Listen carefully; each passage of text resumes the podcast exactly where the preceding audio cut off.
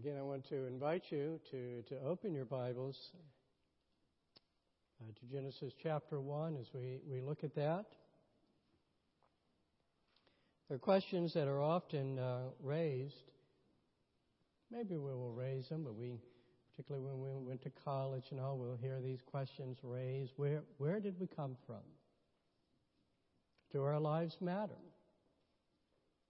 Is this all that there is? What's the purpose of life? These, these deep, heavy questions, and you know, you hear comedians or some folks just kind of, you know, just say it, and what's the meaning of life, and as though there is no answer. Well, our text this morning answers these questions. Tells us that these are not difficult questions to have to find the answers to.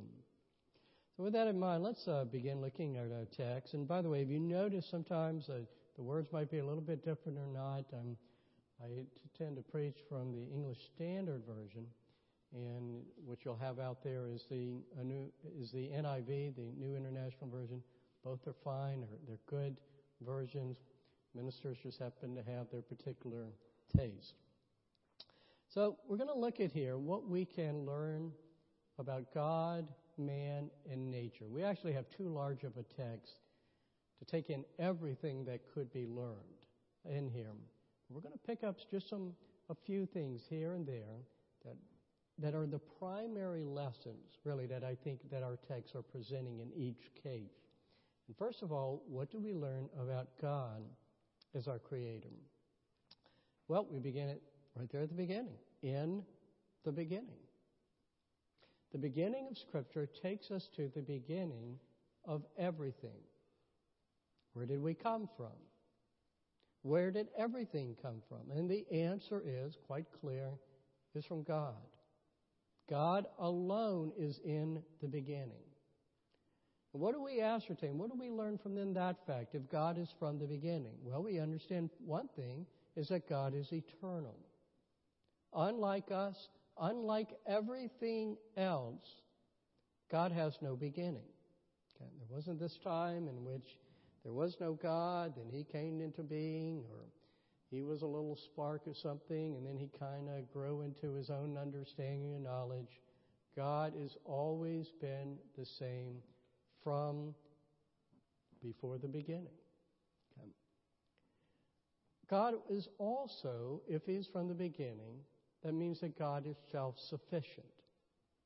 Everything else, we, everything that has life, that takes breath, anything that's a living thing, owes its existence to something, to someone else. God owes his existence to no one. And furthermore, he needs nothing, he needs no one to maintain his existence.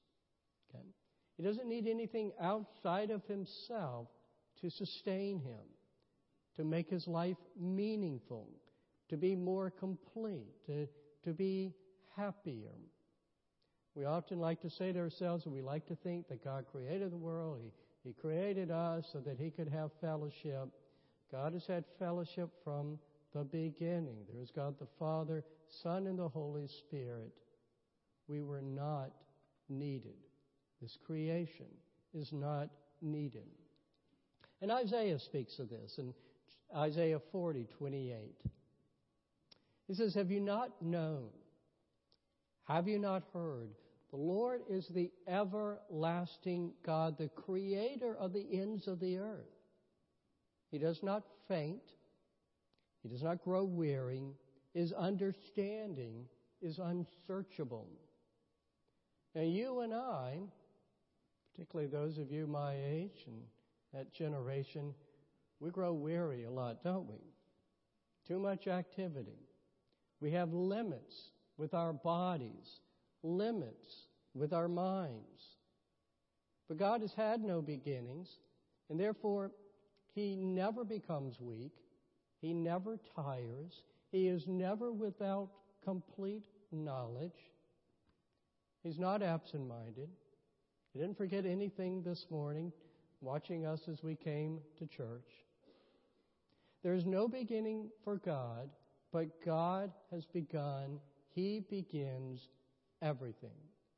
God is the creator. And the second thing that we're told here, we go on in the beginning, God created the heavens and the earth. Where did everything come from? From the one God. There is no other creator. There is no other God. Now, again, listen to God speaking through Isaiah about this. This is in Isaiah 44. And I'm going to begin with verse 6. Thus says the Lord, the King of Israel and, and his Redeemer, the Lord of hosts I am the first and I am the last. Besides me, there is no God. Is there a God besides me? There is no rock. I know not any. And if God doesn't know of any one other God, there is no other God. He goes on in verse 24 Thus says the Lord your Redeemer, who formed you from the womb. I am the Lord who made all things, who alone stretched out the heavens, who spread out the earth by myself. I didn't ask anybody else how to do this. I didn't look to anyone else. I did it alone. So, God is our creator. He is the only creator. Now, we're going to consider a phrase that occurs throughout the text. You'll see it a number of times. It's this phrase, and God said, let. So, in verse 3, God said, let there be light. And there's light. Uh, God said, Let there be an expanse in the midst of the waters. Verse 9, God said, Let the waters and the heavens be gathered together into to one place. God said, Let the vegetation sprout.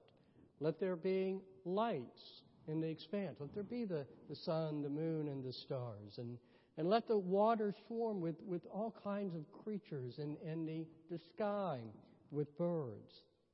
God said, Let the earth bring forth living creatures.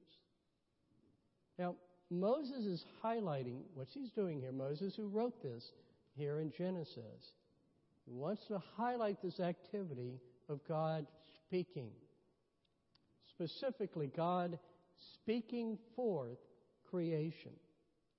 Now, he could have written it this way. He could have just said, and God determined that there would be light and darkness. And God determined that there would be the seas. And God determined, and, and then God made these things, and God created these things. Instead, He's very consciously introducing each activity of creation with the spoken Word of God. That's how God created. This idea of the Word of God spoken as power in itself it's replayed in Scripture. So, for example, the psalmist in Psalm 33, verses 6 to 9, he says, By the word of the Lord the heavens were made, and by the breath of his mouth all their host. He gathers the waters of the sea as a heap, he puts the deeps in, in storehouses. Let all the earth fear the Lord. Let all the inhabitants of the world stand in awe of him, for he spoke, and it came to be. He commanded, and it stood firm. Or in Isaiah 55, verses 10 to 11. For as the rain and the snow come down from heaven, and do not return there, but water the earth, making it bring forth and, and sprout, giving seed to the sower and the bread to the eater, so shall my word be that goes out from my mouth. It shall not return to me empty, but it shall accomplish that which I purpose. It shall succeed in the thing for which I sent it. I speak, the words go forth, and it accomplishes whatever my will is. God the Creator speaks. Creation comes into being. God the Ruler speaks. His will is carried out. Such is the almighty power of God. Now, one other thing that we see in this presentation of the, of the Creator God is that He is outside of His creation. creation is not an extension of God. That's how some folks look at this. That's how some philosophies are. You know, the God, we're kind of pantheists. Uh, the world and nature is just an extension of God. Furthermore, God is, He's above creation. And to put it in another way, it's just a way of saying that God remains in control of His creation. He is not Frankenstein. Frankenstein is the creator, by the way, of the monster. He's not the monster itself, if you read the, the book. And in the book, Dr. Frankenstein creates his creature and loses control. God the Father, the Creator, does not lose control. Again, Isaiah speaks of this in Isaiah 40, verse 26. Lift up your eyes on high and see. Who, who created these? It's, it's at night, looking up the starry beings. He who brings out their host by number, calling them all by name by the greatness of his might. And because he is strong in power, not one is missing. Nothing is out of place. Nothing is missing. God at never time is going to be saying, wait a minute, where, where did that go? He's in control of all things. So, what have we learned so far? There is but one God. There is one God who is the one creator. He is the creator of all that exists on earth throughout the heavens. He is outside of, he's above his creation, which he alone brought into being. How? By the power of his spoken word. Okay. So that's what we learn of God. What now does our text teach us about man? Well, there, there are two dominant concepts here in this text that is focused on man, which sets him apart from the rest of creation. And we're going to see the first one in this first sentence in verse 26. Then God said, Let us make man in our image, after our likeness. And then further on in verse 27. So God created man in his own image. In the image of God, he created him. Male and female, he created them. In the image of God. Like that. Three times there. Man is made.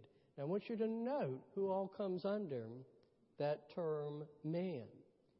Male and female. Okay. Now what does it mean to be made in the image of God? Well, that is the question. Now I'm not going to jump into the debates and discussions of centuries of theologians trying to understand what is it that makes clearly man the image of God. But we can note a few things that everyone would agree upon. First of all, man, male and female, has a unique relationship with God by virtue of this image whatever may be scientifically true about the common makeup between man and, and all other animals, there is nevertheless something in man that sets him apart. Something that makes him like God in some way. He's in the image of God. Now, is it reason? Some people think that's what it is. Is it, is it morality? Does it involve some other character traits that we share with God? It's, it's an interesting thing to explore, but it's a tricky thing to explore. But whatever it is, it links us to our Creator in a way that no other creature is linked to God, at least in the physical world. Now, the next point enforces this understanding. Man, or if you're looking in the NIV, when I've said man, you've saw mankind. Okay. The term is man. It's, it's actually, it is the Hebrew word Adam. That's where we get the name Adam. Okay. So man, as the image of God, is given dominion. If you're looking at the NIV, it just says man gives man the power to rule. Okay. He has the right, the responsibility to rule over the remainder of creation. So in verse 26, and let them have dominion over the fish of the sea, and over the birds of the heavens, and over the livestock, and over all the earth, and over every creeping thing that creeps on the earth. Verse 28. And God blessed them, and God said to them, Be fruitful and multiply, and fill the earth, and subdue it, and have dominion over the fish of the sea, and over the birds of the heavens, and over every living thing that moves on the earth. And God said, Behold, I have given you every plant yielding seed that is on the face of all the earth, and every tree with seed in its fruit. You shall have them for food. And King David reflected on the status of man in Psalm 8. Let me read part of it to you. This is When I, I look at your heavens, the work of your fingers, the, the moon and the stars which you have set in place, what is man that you are mindful of him? And the Son of Man that you care for him? Yet you have made him a little lower than the heavenly beings and crowned him with glory and honor. You have given him dominion over the works of your hands. You have put all things under his feet all sheep and oxen, and also the beasts of the field, the birds of the heavens, and the fish of the sea, whatever passes along the paths of the seas. So David's looking here and he's, he's thinking, like I'm so small. I, I see this amazing creation.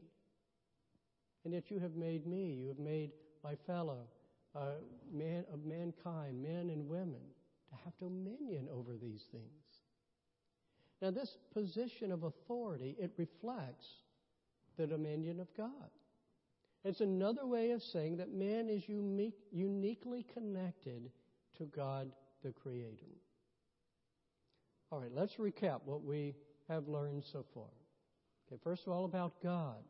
There is but one God, one God who is the one Creator of all that exists on earth and throughout the heavens. He's, he's outside of, He's above His creation, which He alone brought into being by the power of His spoken word.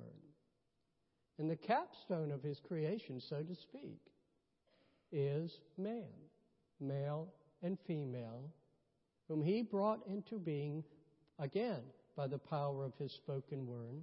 And He has given them dominion over the rest of created nature. Well, that leads us to the third thing. What do we learn about nature?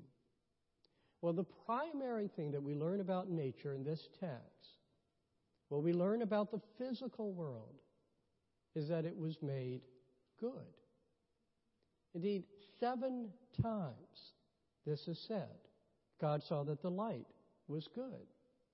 He called the dry land earth, and the waters he called seas, and God saw that it was good. The earth brought forth vegetation. God saw that it was good. God sets up the sun and the moon and, and the stars. He saw that it was good. Everything he saw that it was good until we come to verse 31. God saw everything that he had made, and behold, it was very good. So certainly we can conclude one thing about creation, about the physical world. It's good.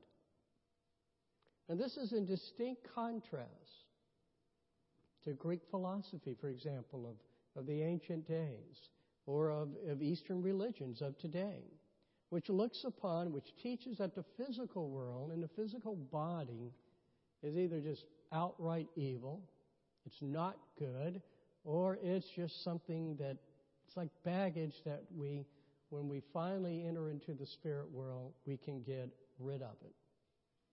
And there are even those in the, in the Christian church who have allowed that kind of teaching get into our minds. We, we kind of have this idea that our final destination is that of heaven and we will have no bodies, we'll just be spirits.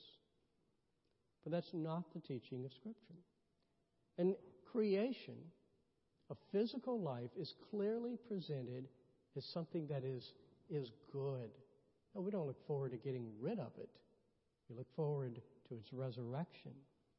And so when we understand it properly, It gives us a greater understanding and appreciation of God as our Creator. He didn't make all this stuff it's just something temporary and now He can get rid of it. He is a God of beauty, God of great glory and majesty. And so we're told look up to the physical sky. In Psalm 19:1 it says, "The heavens, look up to the heavens. They declare the glory of God." And the sky above proclaims his handiwork. You want to see how glorious God is? Look up there. Or in Psalm 36, which shows us how the physical world helps us to grasp the marvelous traits of God. Your steadfast love, O Lord, it extends to the heavens. Your faithfulness to the clouds. Your righteousness is like, like the mountains of God. Your judgments are like the great deep of the oceans. It's that creation that helps us understand the God whom we cannot see. And Romans 1:20 states this very clearly. For God's invisible attributes, namely his eternal power and divine nature, have been clearly perceived how? Well, ever since the creation of the world in the things that have been made. So nature, far from turning us away from the, the truths and, and the beauty of, of God as spirit and the spiritual world, it was originally intended to draw us all the more closer to God. It's also intended for our pleasure and for our nurture of man. Man was to take pleasure in its beauty. Man was to be fed by the food produced and, and no doubt to, to reap many benefits from his dominion over nature. So again, let's think what we have learned. We have God our Creator. He alone is God. He alone is self sufficient. He alone is the ruler over His creation, as the choir saying, You are sovereign over God, over all that you have made. We have man who's created in God's image, who as a result we hold a special relationship with God, a special status in creation, who serves as a steward, ruler for God's creation. And there's nature, created as something that is good, created as something to display the glory of God and to serve the needs of man. Now, we've touched on much, on a great deal, and on very little. There's much to learn, and there's so much to apply that we can in our lives and issues today. But here are just a few lessons that we can gain. First of all, one thing that we can learn is that we have responsibility. God has given man the dignity of dominion, ruling the earth and its creatures. But that dominion carries with it responsibility. God is the creator of our domain. So, all the more, we must take good care of what He created to be good. We do not take care of animals because they and we are the the same product on an evolutionary scale. We do not protect the environment merely for the reason, well, we, we need the world to, you know, for our health, for our survival. We care for creation because it is our Creator's creation. We are the rulers who are stewards for the great ruler. Now, another thing that I want us to understand is that because we have a Creator, we have a Creator to whom we matter. I can't remember what sermon it was, but a few months ago I made reference to the Desiderata, and those of you of my age remember that back in the 70s and made the top 10, and it's, it's a kind of poem in which it assures us that we're okay. You are a child of the universe no less than the trees and the stars. You have a right to be here, and whether or not it is clear to you, no doubt the universe is unfolding as it should. That's a great sentiment with no assurance. It's the nice feelings of some man who earlier in that century had, had written it. Genesis 1 introduces us to the one true God, who is our Creator. It states clearly then for us we are not an accident, neither as, as mankind in general, even as each individual that's here right now. We matter because we have an eternal God to whom we matter. And for those who think that they would rather do without a creator, think of what that means. Some of you in college, you had to read Thomas Hardy. He wrote Tess of the d'Urbervilles and Far from the Maddening Crowd. He also wrote poetry. And Thomas Hardy was a self professed atheist. And he did think about what that meant. And he wrote a poem about it called Hap. And in that poem, he, he begins, he says, Look, if, if there was some vengeful God who just called to me from up at the sky and he would laugh at me, you suffering thing, you know that, I want you to know that your sorrows is my ecstasy. I love this. He says, I could bear that. Because I, you know, I could clench myself and, and I could die. And, and one thing that I would know is that what happened to me, I didn't deserve it. I'd have at least the comfort knowing that there was somebody thinking about me more powerful than I was, and he was making me suffer. But that's not the truth.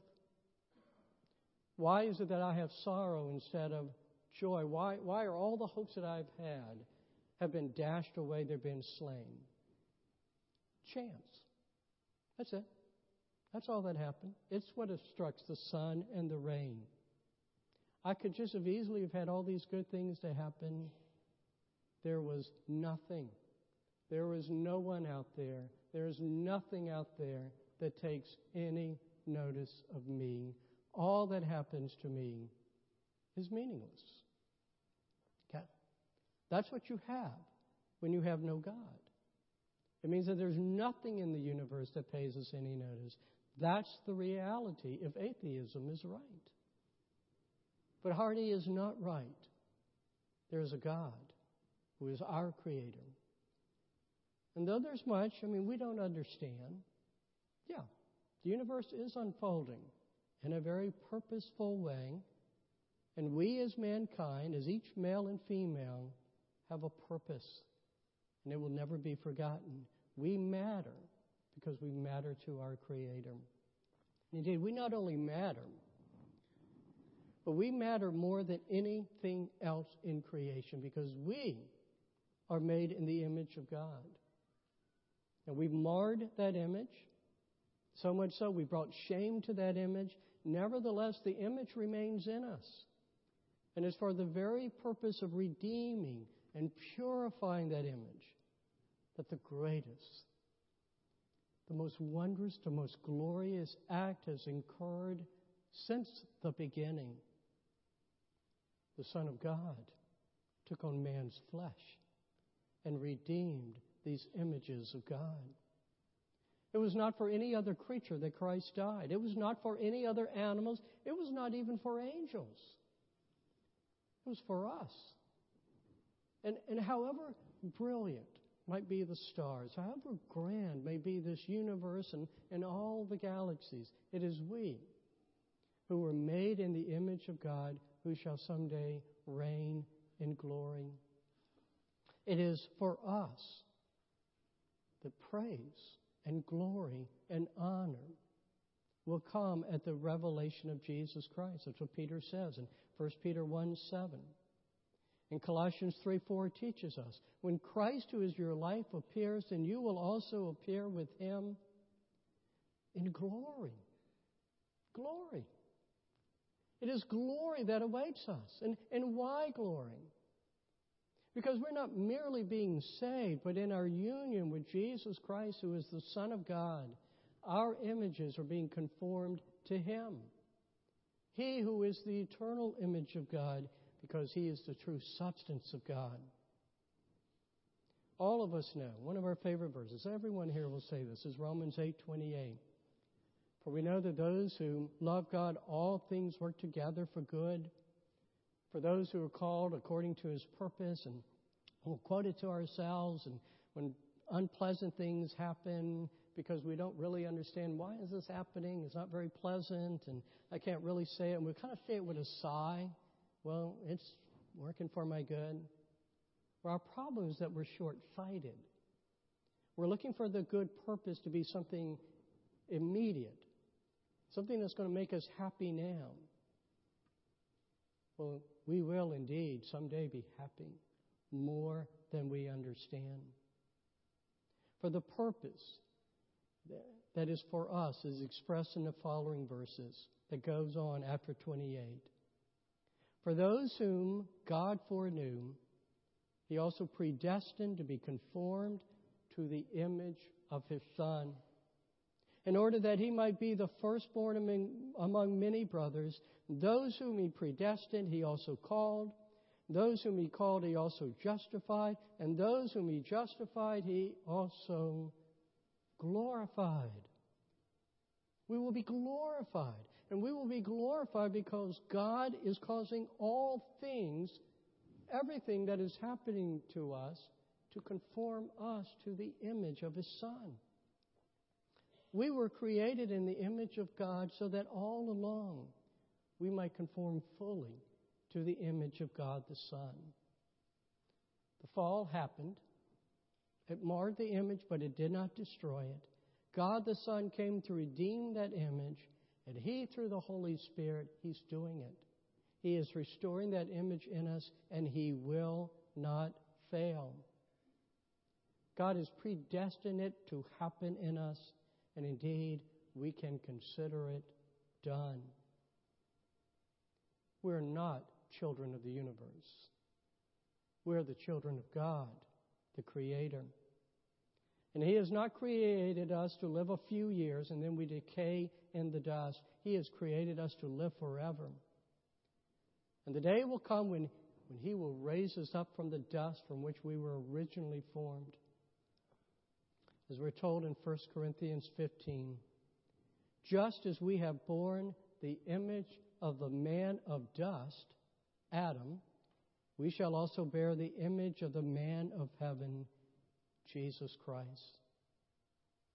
Brothers and sisters, this is the destiny for all who look to Jesus Christ for salvation. This is the promise that He will keep to all who come to Him. Let us pray. We do give you praise, our God, that you have created us. You have created all things, but you have created us in your image. We are not a chance. We're not a chance happening. We will never be forgotten. We not merely will not be forgotten. We shall be raised in glory to dwell with you forever. That is our hope that is in Jesus Christ. That is our hope in the work of the Holy Spirit.